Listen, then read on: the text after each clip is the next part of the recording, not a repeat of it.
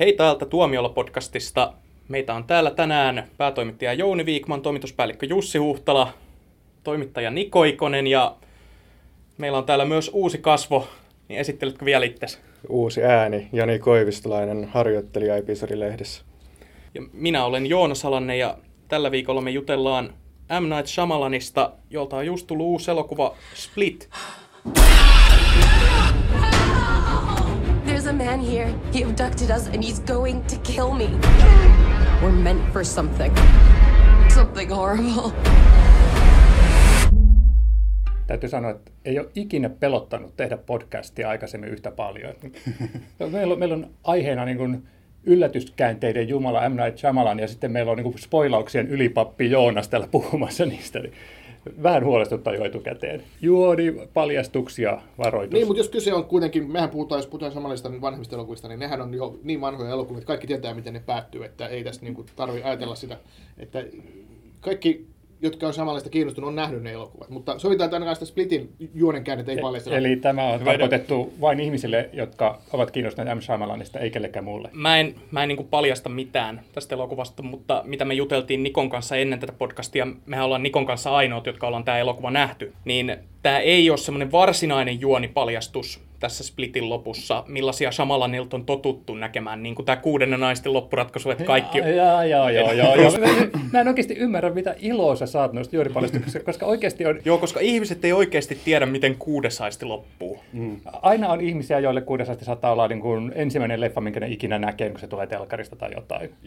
Mutta siis Splitin se loppu, kun sä sanot, että se on niinku enemmänkin joku fanipalvelusta. Mun mielestä se käänsi koko leffan niinku tavallaan ihan ympäri. Se oli mun mielestä niin, iso, twisti taas. Niin, mutta mun mielestä se, se vähän niin kuin vaatii sen, että sun täytyy tuntea samalla niin tuotantoa. Joo, no se, niin. Mut jos me mennään tähän syvemmälle, niin, niin, se tulee spoilaamaan sen joo, leffan. Niinpä, niinpä. Et se oli tavallaan niin kuin sellainen, että se palvelee niin kuin niitä ihmisiä, jotka tuntevat samalla niin tuotantoa mm. aiemmin. Joo. Et, Turun pressissä niin mä jouduin selittämään se yhdelle vanhemmalle kriitikolle, joka ei muistanut sitä. Okay mihin se viittasi. Joo. Ymmärrän kyllä, että se olisi vähän semmoinen niin inside-heitto tavallaan sen, sinne loppuun, mutta se, se teki siitä todella mielenkiintoisen siitä lopusta. Että.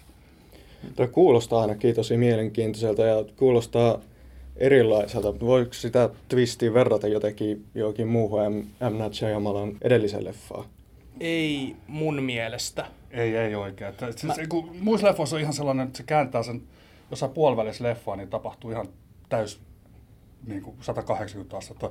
Niin tämä vaan tekee tuosta leffasta niin kuin erilaisen. Voisi verrata ehkä enemmänkin semmoiseen supersankarileffan loppukohtauksen, mikä tulee lopputekstien jälkeen. Niin, vähän semmoinen. Joka niin kuin tavallaan ö, vähän niin kuin antaa uutta tietoa. Ja Joo, se joka... selittää sen elokuvan eri tavalla kuin on luullut, mitä se on mm. tarkoittanut. Tai ei välttämättä seli... Ei, niin, niin. Siis... Tai voisi niin kuin jopa niin, voi, pedata niin. jatkoossa. Niin, vähän niin kuin. Niin. Mutta aika paljonhan samalla on aikaisemmissakin leffoissa ollut, tota, että leffassa paljastuu lopussa joku asia, joka saa niin kuin miettimään kaiken aikaisemmin tapahtunut uudella tavalla, että joo, mitä, siis, niin kuin, joo. tästä poikkeaa. Mutta sun pitää nähdä tämä elokuva, koska me ei oikeasti voida selittää mm. tästä sen enempää spoilaamatta, että mihin se liittyy. Mä en olisi ikinä kuvitellut kuulevani noita sanoja sun suusta.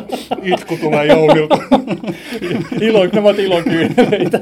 Voidaan halata myöhemmin. Joo, tehdään Joo. Odotat, mutta tota, semmoinen hyvin lyhyt spoilaamaton synopsis, mikä on alkuasetelma elokuvassa. Tämä kertoo sellaisesta henkilöstä, Kevin, Kevin jolla on päänsä sisällä, ö, alussa kerrotaan, että 23 eri sivupersoonaa, jotka vähän niin kuin dominoi häntä. Että se Kevin... Plus Kevin itse, eli 24 tavallaan siinä vaiheessa. Niin, mutta että Kevin on hyvin niin kuin alistettu persoona ja semmoinen, että Kevinia on hyväksi käytetty lapsena tai hakattu vähintään. Joo, ja siis... Sen takia se on luonut turvakseen tämmöisiä sivupersoonia. Suori, ja näistä niin, persoonista on... yksi on semmoinen, joka tykkää katella tai teinityttöjä riisuutumassa. Siinä on kaikenlaisia tommosia niin kuin, tosi omituisia persoonia. Osa niistä on niin kuin, dominoivia, osa taas ei. Ja yksi on kymmenvuotias pikkupoika, Hedvig. Kaikki nämä persoonat niin kuin, odottaa vuorollaan sitä, että ne pääsee niin sanotusti valoon siihen niin kuin, hallitsemaan sitä ruumista ja tekemään juttuja. No se leffa alkaa siitä, että tämä Kevin, tai siis hän on silloin tämä tyttöjä katseleva Dennis, niin kidnappaa kolme teinityttöä maailman laimeimmista teinisynttäreiltä. Maailman laimeimmilta teinisynttäreiltä, ostarilta.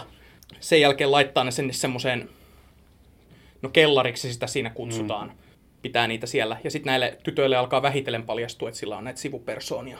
Ja tosiaan ne sivupersonat, niillä on vähän niin kuin valtataistelu siellä Kevinin päässä, että ne tappelee koko ajan siitä, kuka pääsee johtamaan ja muuta. Että se on mielenkiintoinen mm. sellainen metatarinakin siinä, että mm. se joukki on siellä vastakkain. Siellä, siellä niin kuin, ja tämä ei varmaan spoilaa mitään, mutta että siinä niillä niin, kuin niin sanotuilla pahoilla persoonilla, jotka on onnistunut ottamaan Kevinin ruumiin valtaansa, niillä on tämmöinen uskomus sellaisesta pedosta, joka tulee ja ö, suojelee Kevinia. Se on sellainen ultimaattinen Joo, joka on puhdasta hahmo. pahuutta.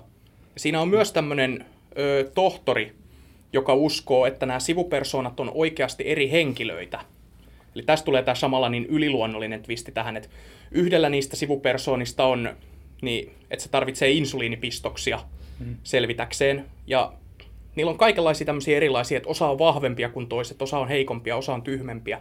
Niin, eli siinä tota, leikitellään semmoisella, että onko tämä mielenterveysongelma vai onko tämä riivaus Joo, vähän, vähän periaatteessa niin. vähän sitäkin. Okay. Että se, se, periaatteessa otetaan, otetaan todellinen, todellinen sairaus ja liitetään siihen tämmöinen yliluonnollinen juttu, joka kumpuaa siitä, että sua on lapsena käytetty hyväksi. Joo, totta kai, koska se yrittää kaiken. Mm. Samalla tavalla kuin uh, Asylum-leffoissa maanjäristykset. Aivan, joo. Niin. Uh, tota, ja, mutta James McAvoy esittää näitä kaikkia persoonia. Ja aivan mahtavasti. Siis okay. Ehkä uransa paras rooli mun mielestä. Siis mä dikkasin tosi paljon. Mä olin ihan silleen, että vau. Wow.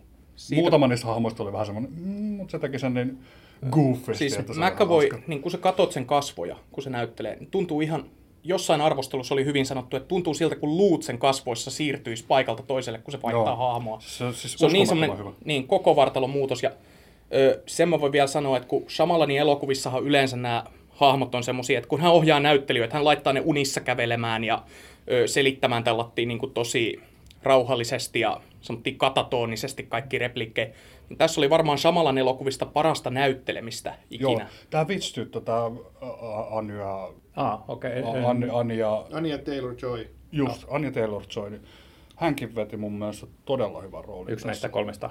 Joo, se oli se niin kuin tavallaan pää, pää näistä kolmesta tytöstä. Vähiten laimea. Joo, vähiten. Jonka kanssa sitten tuli sitten näiden Kevinin hahmojen kanssa vähän niin kuin sellainen tappelu sitten niidenkin kesken, niin kuin sellainen psykologinen kädenvääntö, niin se oli ihan mielenkiintoista seurattavaa kanssa, kun kummatkin näytteli niin todella hyvin siinä, niin dikkasin kyllä mm. näyttelijän suorituksesta. Tämä leffa tulee varmana, tai on jo herättänyt hiukan kohua just tästä, että tässä on niin todellinen psykologinen sairaus otettu tämmöisen niin yliluonnollisen supervoimaisen jutun pohjaksi.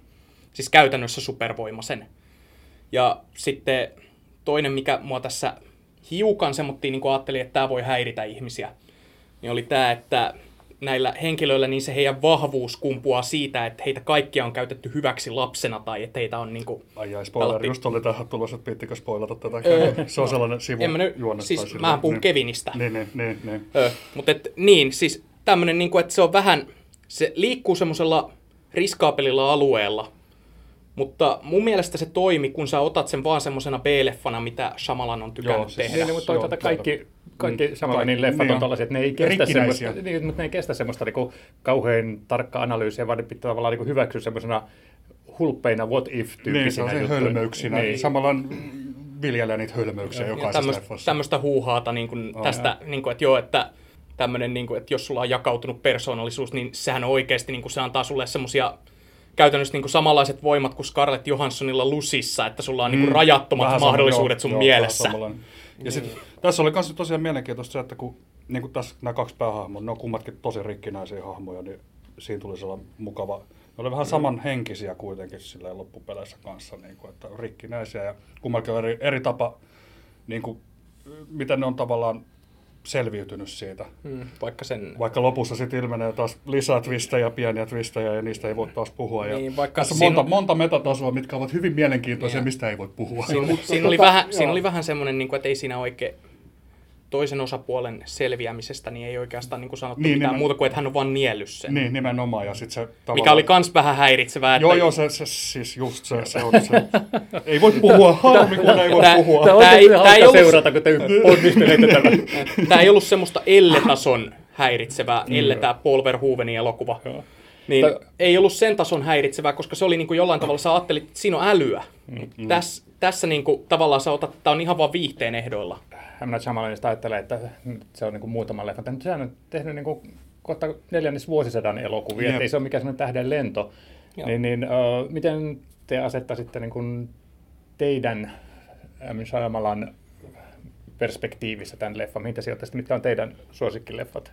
No, mulla noin kuudes asti Unbreakable Science on ne mun ne hyvät Samalan leffat. Ja sitten tuli tämä 2015 Visit, mikä oli mun mielestä ihan passeri, hyvä paluu. Mä en ole Visitia nähnyt, mutta mun mielestä Unbreakable on Shamalanin ainoa oikeasti erinomainen mestarillinen elokuva.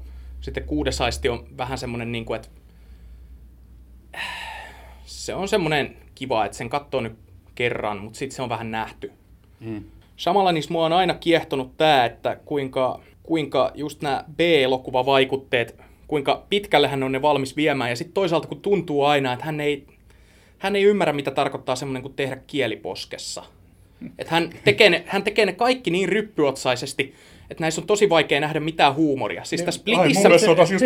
Tässä- Se se- se täynnä tuo huu- huumoria. niin, niin. Niin tuo, mutta kun sä et ole ihan varma, onko se tahatonta vai Joo, tahallista, kun taas tässä Splitissä James McAvoyn tämä rooli, niin sä näet siinä ihan selvästi, se on semmoista pirullista huumoria. Joo. Ja se johtuu osittain siitä, että nyt hän on antanut näyttelijän kerrankin näytellä. Niin, on hyvä näyttelijä siellä. Siis siellä O- on- oikein pelottaa, kun alunperinhän ö, Samalan halusi tuohon Splitin kapparirooliin, niin hän halusi ton Joaquin Phoenixin. Oo, mitä hemmettiä ei, siitä olisi ei. sitten tullut. Se olisi sitten ollut varmaan ihan samanlainen kuin nämä, mm. mitä Phoenix on aiemmin tehnyt Samalanin elokuvissa, tämmöinen science- ja kylä-tyylinen semmoinen unissa kävelyrooli. McAvoy näkee kyllä, että se on pitänyt tosi hauskaa siinä. Niin Joo. Se on niinku ihan tutkinut niitä vähän, minkälaisia mm. hahmoja se voi luoda. Mutta, ja muuta. et, et, te sanotte, että tota, samalla ei ole huumoriveikkoja, mutta mä, mä en näitä hänen kahta ekaa leffansa nähnyt. Hän teki niin kuin 90-luvulla just ennen tota, kuudetta aistia, jolla hän sitten niin breikkasi. Niin teki semmoisia niin pikkudraamoja, jotta, joita on niin kuin ilmeisesti myös komediallisiksi kutsuttu. Että siinä esimerkiksi... Äh, Ja jotka, jotka samalla on yrittänyt myöhemmin kuudennen aistin ilmettyä vaieta, että niitä ei oikeasti ollut. Just. Niissäkin tota, äh, on vähän semmoista, niin että haetaan, tai mitä mä oon niin ymmärtänyt, että Praying with Angerissa, niin äh, intialaiskundi lähtee hakemaan itteensä ja herätys Joshua-leffassa, kun pikkupoika lähtee hakemaan Jumalaa isoissa kuoltu, niin mun mielestä tota, samalla on aina semmoinen, että se niin vähän niin kuin itsekin niin kuin miettii, että mitäs jos, ja mun mielestä niin kuin se, että se lähtee niin kuin, niin kuin kylä, siis onko se niin kuin tyhmempää niin kuin ideaa, mm. mutta kun hän Niinpä. lähtee niin kuin miettimään sitä, lähtee ihan niin kuin tosissaan funtsia, että mitä jos tämmöistä tapahtuisi, mun mielestä se on mielettömän Joo. hauskaa ja ihailtavaa. Vähän niin kuin Marvelin What If-sarja. Niin, huono. Joo, ja tota, kyllä mä ainakin pitäisin tota M. Night Shyamalan viimeistä leffaa The Visittiä niin kuin aika komediallisena ja, ja veikkaan, että se on ihan tarkoitettukin, koska ei kukaan voisi vahingossa luoda jotain sellaista niin hauskaa. Niin, totta. Se on Siis aika. Happeningistähän hän on sanonut, että se oli tarkoitettu komedialliseksi. Mutta sehän oli. Niin, niin, siis äsken tribuutiksi, nauratti. Se on niin tribuutiksi huono. V-leffoille. Mutta se, siis, se leffa, siitä ei välity ollenkaan, että se on tarkoitettu komedialliseksi, vaan se tuntuu just semmoiselta tyhmältä, että hän on ajatellut, mitä tapahtuisi, jos tekisi Hitchcockin linnut, mutta lintujen sijasta tässä olisikin puita. No niin, just, just Niin, tällä tavalla, niin, että hän niin. lähtee Jos miettimään jotain näin järjettömiä, Aa. ja sitten lähtee tekemään sitä ihan vakavissaan mm. isolla rahalla tehtyä leffoja, niin se oli mun Se on mielestä. Ja, ja After Earth. Sehän, on, siis sehän on komedia koko leffa. Se on niin huono. Mutta mä sanoisin, että syy on, Joo. Tämä, tämä vedää ehkä mä sanoisin, että syy siihen, minkä takia häntä on vaikea ottaa niin kuin humoristisena, tai hänen huumoria on vaikea ymmärtää, on just se, että kun hän laittaa näyttelijät puhumaan siltä hän kuvaa ne elokuvat tietyllä tavalla. Tämä ö, Splithän oli tämän ö, It Followsin kuvaajan. Aa, työ. Joo, sen ja- se on niin hyvän näköinen. Niinpä. Okei, joo, totta. Se on sen takia niin hyvä. Sä huo- Okei, okei. Kun sitä miettii, niin niissä on vähän niin samanlaista on, visuaalista tyyliä. sellaisia vedätyksiä tavallaan, sellaista mm. komeata kuvaa. Joo, kyllä. Kyllä, joo. Niin, niin tavallaan niin kuin sen alkaa niin kuin huomata nyt, kun Samalan on tässä nyt pari vuotta tehnyt niin paluu, pientä, pienimuotoista paluuta ja ö, saanut vähän kriitikoiden arvostusta takaisin. Se mun ura on niin pikkasessa nousukiidossa tämän Visitin ja nyt Splitin jäljiltä. Niin hän on vähän niin kuin tavallaan palannut perusasioihin ja se on ehkä niin kuin tehnyt tästä hänestä nyt vähän paremman elokuvan tekijän kuin silloin 2000-luvun puolivälissä, jolloin hänelle annettiin käytännössä, että sä saat tehdä ihan mitä sä haluat. Toi, toi ehkä ollut, olikin ongelma, että minkä takia hän niin tipahti niin kovaa ja korkealta, koska äh, hän on niin parhaimmillaan ollut just tämmöistä niin pikkuidiksien kehittänyt. Esimerkiksi niin kuudes aistikin loppujen lopuksi hirveän pienimuotoinen se juttu siinä. Mutta sitten kun siitä tuli melkein 700 miljoonaa dollarin hitti maailmanlaajuisesti, mm. niin sitten niin ajatellaan isona leffana. Ja sitten hänelle ruvettiin syytämään rahaa, mikä sitten niin päätyi johonkin just The Last Airbenderiin ja After Earthiin. Häntähän kutsuttiin kuuden naistin ilmestyttyä uudeksi Spielbergiksi, niin mikä on kyllä jälkikäteen ajateltuna, niin kuin, että kuka hemmetti on niin tuommoisen vertauksen tehnyt. Ei siinä ole mitään Spielbergia. Siis edes kuudennessa aistissa. Mutta siis mä toivon, että samalla pysyy tästä niin kuin seuraavatkin leffat tällaisessa pienimuotoista leffoista. Ne sopii äijälle tosi hyvin. Ja Visit oli tosi iso hitti. Niin oli tuotti, tuotti melkein 20 kertaa budjettinsa Joo. takaisin. Ja tästä niin. tulee varmasti kanssa. Niin, tämäkin on 5 miljoonan leffa ja, ja saa nyt ensi iltaisen maailmanlaajuisesti. Ja, kun hänestä puhutaan just sillä tavalla, että kun mäkin sanoin, että tipahti korkeata ja kovaa sitten, niin eihän loppujen lopuksi kauheasti ole niin floppeja tehnyt. Että kaikki nämä niin. haukutut leffansakin on tuonut kyllä niin budjettinsa takaisin. Ne vaan ei ole tuonut sitä niin moninkertaisesti kuin tuo kuudes aisti, että sen takia hän mm. niin rakennut, että jaha, tämä sitten epäonnistui tämä elokuva, kun ei tullut. Oliko After Earthkin mukaan takaisin? Mä muistan, että se oli ihan oikea siis, floppi. Siis se, se taitaa olla ainut, joka ei tuonut valkokangaskierroksella. Joo, Unbreakable ei tuonut. Ai ei tuonut sekään. Ei, okay. se floppas, koska no. sitä, se oli pettymys katsojille, koska sitä markkinoitiin psykologisena draamana kuudennen naistin tekijältä.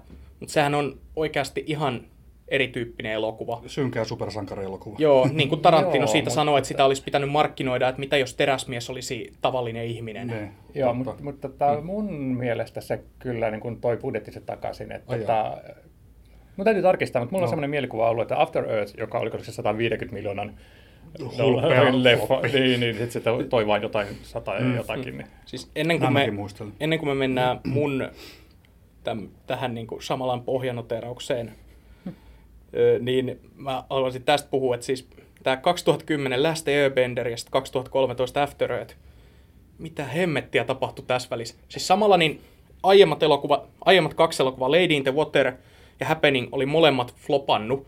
Ja, ja oli niinku, kriitikot vihast niitä. Lady in the Water oli kyllä ihan oikea floppi. Se oli ihan mm. hirvittävä leffa. Joo. Niin minkä ihmeen takia ne sitten alkoi antaa hänelle tämmöisiä sadan miljoonan efektileffoja ohjattavaksi?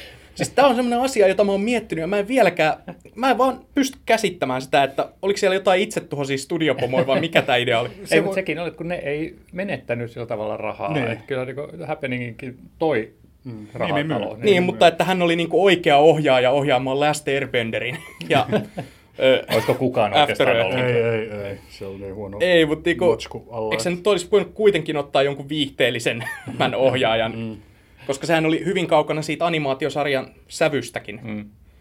Ja sitten toi... Ja, mutta onko siinä ajateltu silleen, että se on niin vähän niin kuin toinen mahdollisuus, että se tietää, että siitä, siinä on potentiaalinen rahasampu, niin kokeilla, jos se saa ison budjetin, että saako se sieltä tuotua sen rahan sitten studiolle. Siinä voi joku tämmöinen ajattelu takana. Mä, mä mietin kanssa After Earth, että eikö se ollut vähän tämmöinen niin kuin Will Smith Joo. Niin kuin ekoprojekti, johon hän on varmasti saanut sitten sanoa, että kenet hän haluaa siihen. Ja... Mm. Joo, sehän oli joku tällainen Will Smithin oma idea, että hän haluaa nyt tehdä tämän ja jotain tällaista, näin mäkin muistan mm. lukeneeni siitä. Will Smithin syy. Will Smith syy, mm. taas Will Smith. Joo, mutta siinä vaiheessa tuntui jo, että samalla niistä on tullut tämmöinen palkkasoturiohjaaja, että se on luovuttanut joku, ne ei edes perustunut hänen omiin ideoihin ne kaksi leffaa tuossa kohtaa. Mutta nyt tosiaan pienimuotoisemmilla elokuvilla tämmöinen paluu tullut tehtyä ja nythän on taas vähän arvostusta takaisin nyt mä haluaisin puhua tästä pohjanoteroksesta, Lady in the Water. Mitä Oi, vittua? Ei. Oikeasti se on yksi maailman huonoimpia elokuvia, ihan aikuisten oikeasti kamala tapaus. Ja mä sanon tämän, niin kuin, vaikka mä oon kriitikko, niin vaikka mä en olisi kriitikko, niin mä vihaisin sitä elokuvaa. Siis sitähän voi osoitella just siitä, että se vähän niin kuin kriitikot haukkuvat minua, teinpä nyt elokuvan, jossa kriitikkoja kohdellaan kaltoin. Joo, ja jossa kriitikko ei ymmärrä mitään niin. draamasta. Mutta tiedättekö mitä? Mä oon sellaisessa onnellisessa paikassa, että mä en muista tuosta leffasta mitään. Mä oon luultavasti katsonut se Krapulassa sunnuntaina joskus ja mä oon unohtanut sen. Mulla on itse asiassa ihan sama homma, että mä oon nähnyt sen kerran enkä muista siitä oikeastaan no. niin kuin mitään. Mä muistan vain sen maidon valumassa Poltsi ja Mattin suupielistä. Ei ollut erottista. Ja hei, muist, tehdä, samalla niillä on tämä maneeri, että se laittaa itsensä pieneen rooliin yleensä omissa elokuvissaan. Et mm. Muun muassa tässä Splitissäkin se nähdään mm, vaan. Joo, niin kuin, niin kuin pien... tai Stanley. Mut, joo, mutta et, tässä Lady in the Waterissa hän on vienyt se astetta pidemmälle ja hän esittää, oliko se joku kirjailija vai mikä, se hänen hahmo. joka käytännössä niin kuin, sitten lopussa pelastaa ihan kaikki. Hmm. Ja joka ymmärtää draamaa paremmin kuin se kriitikko, koska hän luo taidetta. Se vielä sanotaankin jotenkin näin siinä. Ai se oli oikeasti itkupotkuraivari. Se, siis se oli. Joo, oli. Okay. Niin, Onneksi siis, en muista. ö, se oli ihan nöyryytys hänelle. Se perustui johonkin satuun, jota hän kertoo omille lapsilleen ja Ne näin. mahtaa olla traumatisoituneet. M. Night Shyamalan on mu- myöskin sellainen toistuva juttu sen kaikissa leffoissa, että kaikilla hahmoilla on joku sellainen pien sellainen neuroosi tai joku muu tällainen pikkuinen yksityiskohta, mikä sitten palaa lopussa pelastamaan sen tilanteen tai niinku jotenkin liittyy siihen loppuratkaisuun. Ja muistan, että tässä Lady in the Waterissa eikö ollut ainakin just näin, että kaikilla hahmoilla oli joku tällainen juttu ja yhdessä ne sitten niinku ratkaisi sen tilanteen. jotenkin. God, se Joo, kun ne tarvitsi, si- ne tarvitsi siihen merenneidon palauttamiseen sinne mereen, niin ne tarvitsi jotain tyyppejä, että yksi on niin kuin joku tämmöinen. Joo, tämmönen. ja, Siinä oli joku tollainen, just jostain Joo. jostain hyvästä ja suuremmasta. missä ei ollut kyllä mitään järkeä. Ja sitten sudet kierteli sitä aloa. Mutta joo, siis, oli, jos siitä etsitään hyvää, niin ne oli hyvän näköisiä. mut joo, samalla niin Ne nurmikkosudet. jokainen leffa, mitä nyt katselee tuota listaa, että se- niissä on rikkinäisiä ihmisiä pääosissa. Niin kun ne, mm. ne, on, ne ei ole sellaisia Hollywood-kiltokuva-ihmisiä, vaan ne on rikkinäisiä. Niillä on jotain väärin niiden hahmossa. Joo, mutta mun mielestä hän on vähän turha alleviivaava aina, kun hän käyttää näitä rikkinäisiä hahmoja. Sitten se, että miten ne on rikkinäisiä, niin tavallaan niin kuin tällaisten kohdalla niin tuntuu aina, että hän pyrkii sillä niin kuin oikeuttamaan jotain, että tämä leffa on oikeasti fiksumpi kuin mitä se oikeasti olisi. Mutta Mutta eikö se semmoista, semmoista pseudosyvällisyyttä. Niin, mutta eikö se ole klassista tarinankerrontaa, että sä no. alleviivat vähän sellaisia huonoja puolia, joista tulee sitten hyvä puoli lopulta, että se pelastaa sitten On joo, sillä mut kun- huonouden tai mut kun hänellä se- kautta. Mutta kun hänellä se hahmojen kirjoittaminen vaikuttaa siihen elokuvan sävyyn heti, että siitä elokuvastakin tulee semmoinen masentunut, koska hahmot on masentuneita. Minä tykkään masentuneista elokuvista. No sä tykkäät Sciencesta. Niin, Science on siis, hyvä Se on hyvä. Se loppu on vähän typerä, mutta siis muuten se on tosi hyvä leffa siihen loppuun. Siis se on parhaimmillaan just semmoisena B-huuhaana, miten sä sitä voit Nimenomaan. nauttia, että, Me niinku, nautimme että B-huuhaasta. ali- alienit pelkää vettä ja sitten katellaan veitsen kanssa ovenalista. Mutta ei, se nyt- ei se nyt oikeasti mikään erityisen hyvä elokuva ole. No, on se, koska mun mielestä tämä tota, kuudes aisti ei elokuvana ole kauhean hyvä. Että hänellä ei niin tämä elokuva mm. työkaluna ole kauhean tasapainoisesti vielä käsissä, että se rakentaa niin kuin jännitystä ja sitten se kuitenkin turvautuu ne äkkipelästyksiin, todella törkeisiin sellaisiin. Mutta sitten Unbreakable oli jo huomattava askel parempaan tarinan kerrontaan kuin kuvallisessa muodossa. Ja sitten Science ja Kylä, josta mä täytyy myöntää, että mä tykkään sitten sen kaikista hölmöydestä huolimatta, niin ne oli semmoisia, että oikeasti siinä oli se, tarinan kerronta veti mukaansa, ei se, niin kuin, että koko ajan niin pähkäilee, että mitähän tässä nyt tapahtuu. Ja nämä on hyvän näköisiäkin. Niin, nimenomaan, on kyllä. Kauniin näköisiä, hyvin, hyvin tehtyjä Voit, niin elokuvia. voitaisiin tähän loppuun vielä ottaa, että tietenkin kun Shamalanista puhutaan, että mitkä on teidän suosikkitwistit. Ei, ei saa spoilata, mutta mä sanoisin, saa. että ei saa. Mä sanoisin, että, että kylä. Ja kuudes aisti tietysti on se klassikko, mutta toisaalta se on niin, niin jo klassikko, että sitä ei voi valita. Niin mä valitsen kylä, koska kun se selviää se juttu, niin se koko se typeryyden skooppi niin paljastuu, kun miettii koko sitä huvittua uudestaan. Mutta toisaalta se kanssa on semmoinen kiva juttu, kun se kompastuu siinä, että, tai it, katsoja homma kompastuu siinä, että kun miettinyt koko ajan, että millä aikakaudella tämä asia mm. tapahtuu. Mutta tavallaan se kylän loppuratkaisu on siitä ihan mahtavaa, että koska tavallaan kun sä katsot sen sen jälkeen toisen kerran, niin siitä tuntuu, että siinä leffassa ei ole mitään järkeä. sä, niinku, sä vaan niinku tajuut sen, kun ekalla kerralla sä katsot sitä, aloittiin vakavasti, mm. ja sitten tulee se twisti, ja se tuntuu sun miele- se tuntuu vähän oudolta, semmoiselta hölmöltä. Sitten kun sä katsot sitä toisen kerran, niin se oikein paljastuu, että ei tossa oikeasti ole mitään järkeä. Joo, se- hahmot on toiminut ihan järjettömästi. Mä vedin spedemään se faceplantin pöydälle siinä, kun se paljastui. Mä se, ei, alkoi niin hyvin, ei. Eikä. Tota, mulla itselle on, no mun on pakko valita toi kuudes saisti, koska No se onhan se ihan klassikko. joo, mulla ei oltu spoilattu sitä. Ja, Joo. mä olin silleen, Uh. aah, tämähän oli hyvin tehty. Se on No, se mitäköhän yllätti. muuta tämä ohjaaja on tehnyt? Niin, niin, niin, niin. Sitten katsoi mun aikaisemmin, ei mitään. Mua häiritsi se, että kun tota, sitä meni katsomaan sitä tavalla, että se oli hehkutettu just tällaisena mm. niin lopputvisti-leffana, niin kun sitä odotti, niin sitten sen jossain vaiheessa sen tajus, mm. niin sitten sit oli vähän niin kuin tavallaan tylsä seurata sitä loppuun asti, mutta kyllä se niin kuin toimi silti. Niin. Joo. Joo, mun on varmaan pakko heittää toi Unbreakable kuitenkin. Sen niinku, sen se twisti on kuitenkin sille suht jalat maassa, että sen niinku olisi pystynyt arvaamaan ja niinku monet varmasti arvaskin. Ja mm, mut sit tuntuu uskottavalta. Mutta sitten toisaalta Unbreakable on vähän sen tyyppinen elokuva, että sä et välttämättä edes odota, että sitä twistiä mm. tulee siinä. Että se on näin. samalla niin kypsin vakavin elokuva ja mun mielestä hänen paras. Mun mielestä se on hauska tällainen sarjakuva adaptaatio sellainen niin vähän erilainen tapaus. En mä nyt oikein kyllä tiedä. Mun mielestä tästä on nyt kaikki semmoiset varsinaiset twistit otettu jo. Siis samalla niin itse asiassa niin kuin lopetti sen twistien käyttämisen aika, aika nopeasti. Siinä vaiheessa, kun, kun siitä taisi ton kylän kohdalla tulla se hänen maneeri, mistä häntä jo pilkattiin. Mm. Eikö ton After Earthin trailerissakin ollut twisti itsessään? Mun muistaakseni siinä taisi olla, että näytettiin pelkästään tätä ympäristöä, tätä vihamielistä ympäristöä, ja tutustuttiin näihin hahmoihin ihan muuta, ja sitten lopuksi tuli, se onkin maapallo. Ai joo. Spoilattiin koko leffa. Tekee niin itse asiassa twistien mestari, vähän niin kuin mm. Hitchcock oli jännityksen mestari, niin, ja sitten niin. samalla oli sitten twistien mestari. Joo, mä en tota itse asiassa muistanutkaan, joo, taisi olla näin.